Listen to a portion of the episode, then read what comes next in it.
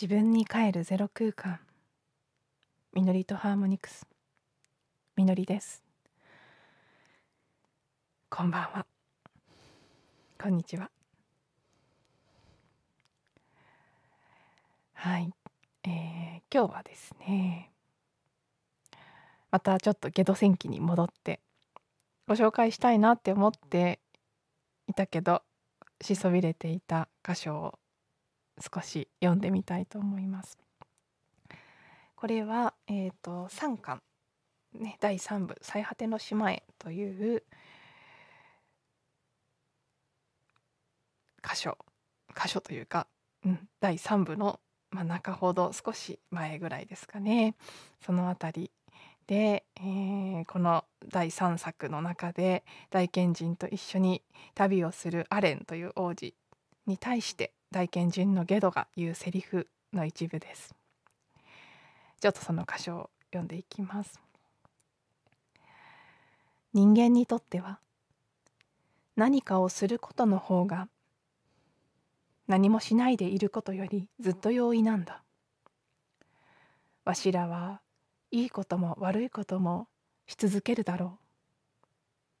う。しかしもしも昔のようにまた王が現れて大賢人の意見を求め、このわしがその大賢人だったらわしはこう言うつもりだ。殿よ、何もなさいますな。その方が正しいことであり、褒むべきことであり、立派なことでありますゆえ、何もなさいますな。そうすることが良きことと思われますゆえ、殿がなさらねばならぬこと、それしか道がないこと、ただそれだけをなさいますように。というセリフなんですね。すごくこの箇所、私の中では印象深く残っているところの一つなんですね。でね、あのこれまでも何回かご紹介してきましたけど、この作品を通してうーん魔法使い、特にね、あの偉大なこう経験を積んでいる魔法使いたちがすごく大切にしていることの一つに均衡、バランスですね、全体の均衡ということがあるんです。宇宙の神羅万象の均衡を保つというか、ね、それを崩さない範囲でことを行うということの大切さ、この箇所も前段にそのいかに自然界のもの、まあ、風も海も水や大地、獣や緑の草木も全てのものが守備よく均衡を崩さない範囲で行われているのに対して人間同士は互いに支配する力を持っている。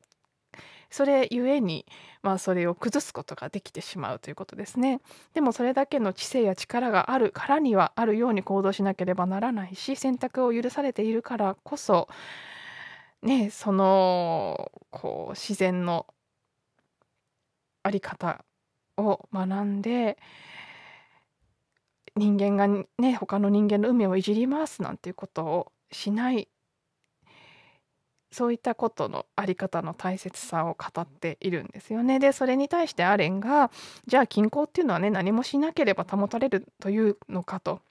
ね、必要ならその結果を予測できないとしても踏み切ってやらなければならない時もあるんじゃありませんかというふうに問いただした後にゲドが語るセリフが今読んだ箇所なんですね。で、まあ、本当に作品中何度も何度も語られるこの均衡ということですね。これはねやっぱりすごく大切なテーマだし、このまさにアレンとゲドのセリフに現れている通り、じゃあ何もしないでいればいいのか、ね、何かこうどうなるか分からなくても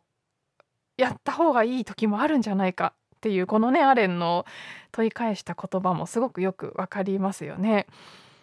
だけどゲドが言ってる通り、まあねそうだとし何にせよ、まあ、人間っていうのはそもそもね何もしないでいるよりは何かする方がよっぽど簡単で、だからこそ私たちはいいことも悪いこともし続けるし、仮に均衡を乱しているとしても、それでもまあどうせ人はやり続けるんだから心配するなというふうに言って、この今読んだセリフが続いていくんですけど、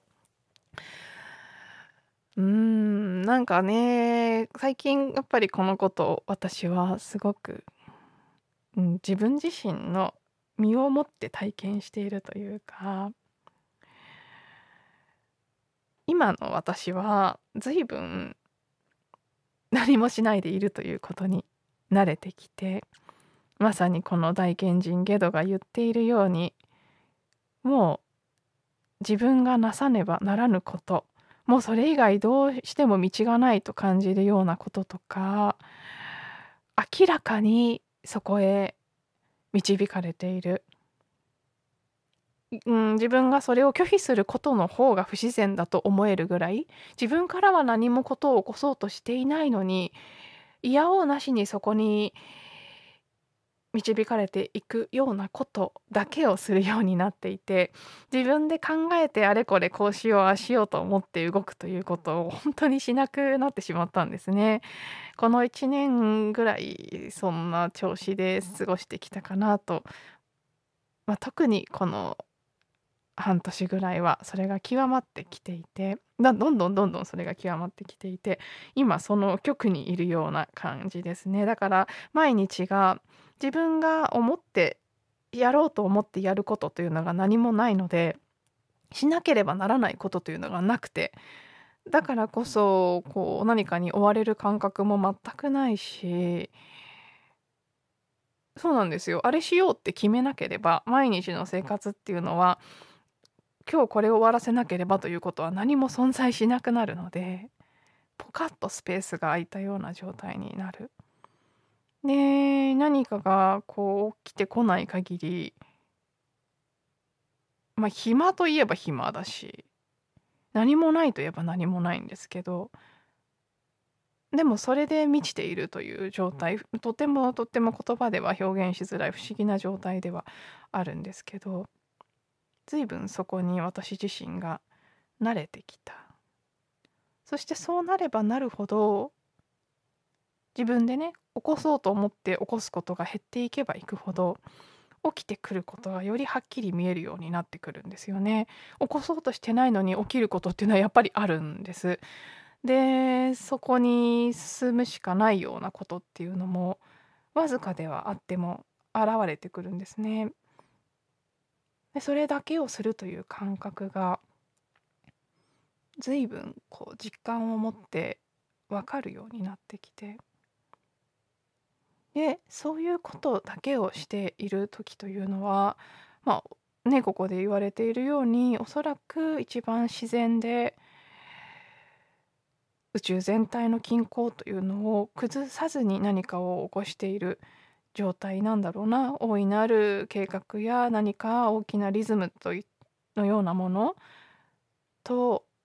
同調している、シンクロしている状態だから、全てがスムーズで、うーん起きる時には信じられないようなことも起きていくっていうことなのかなと。まあまだ正直そんなに起きてはいないんですけど、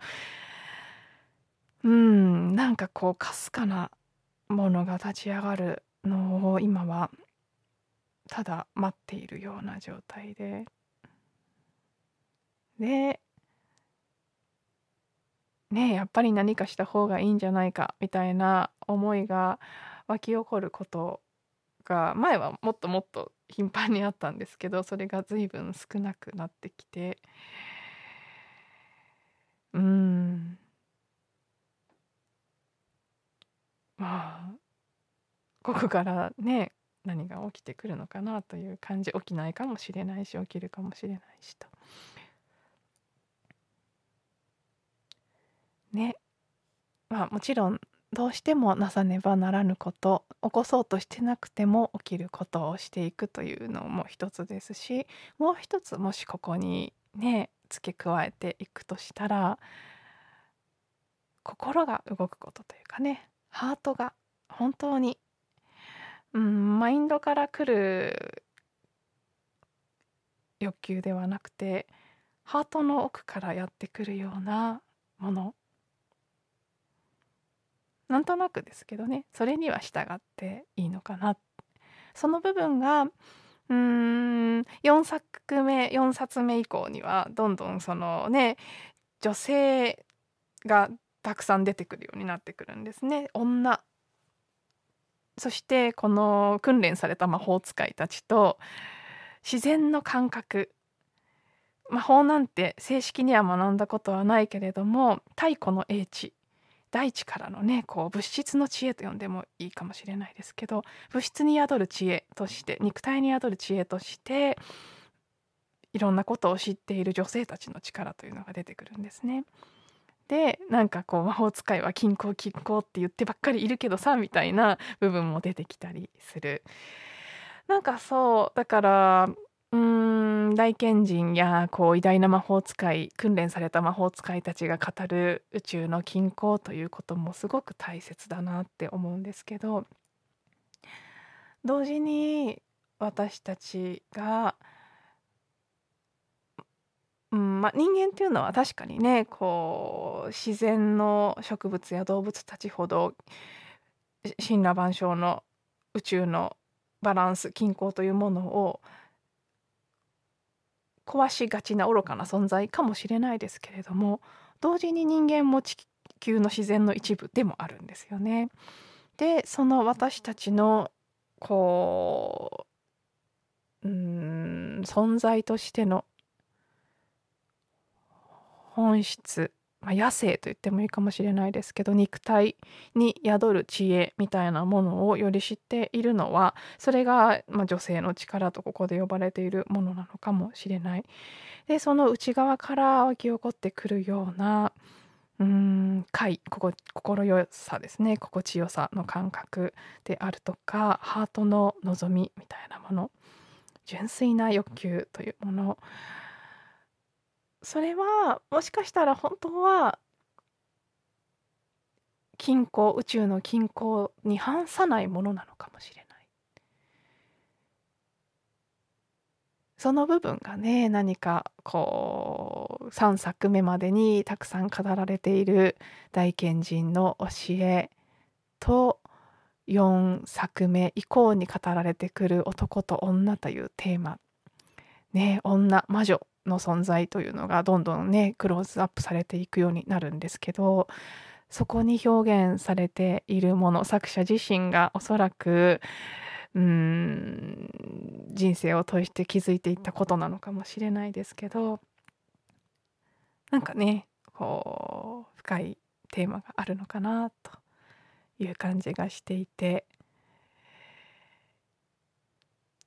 うんまあ、私自身すごく今そこが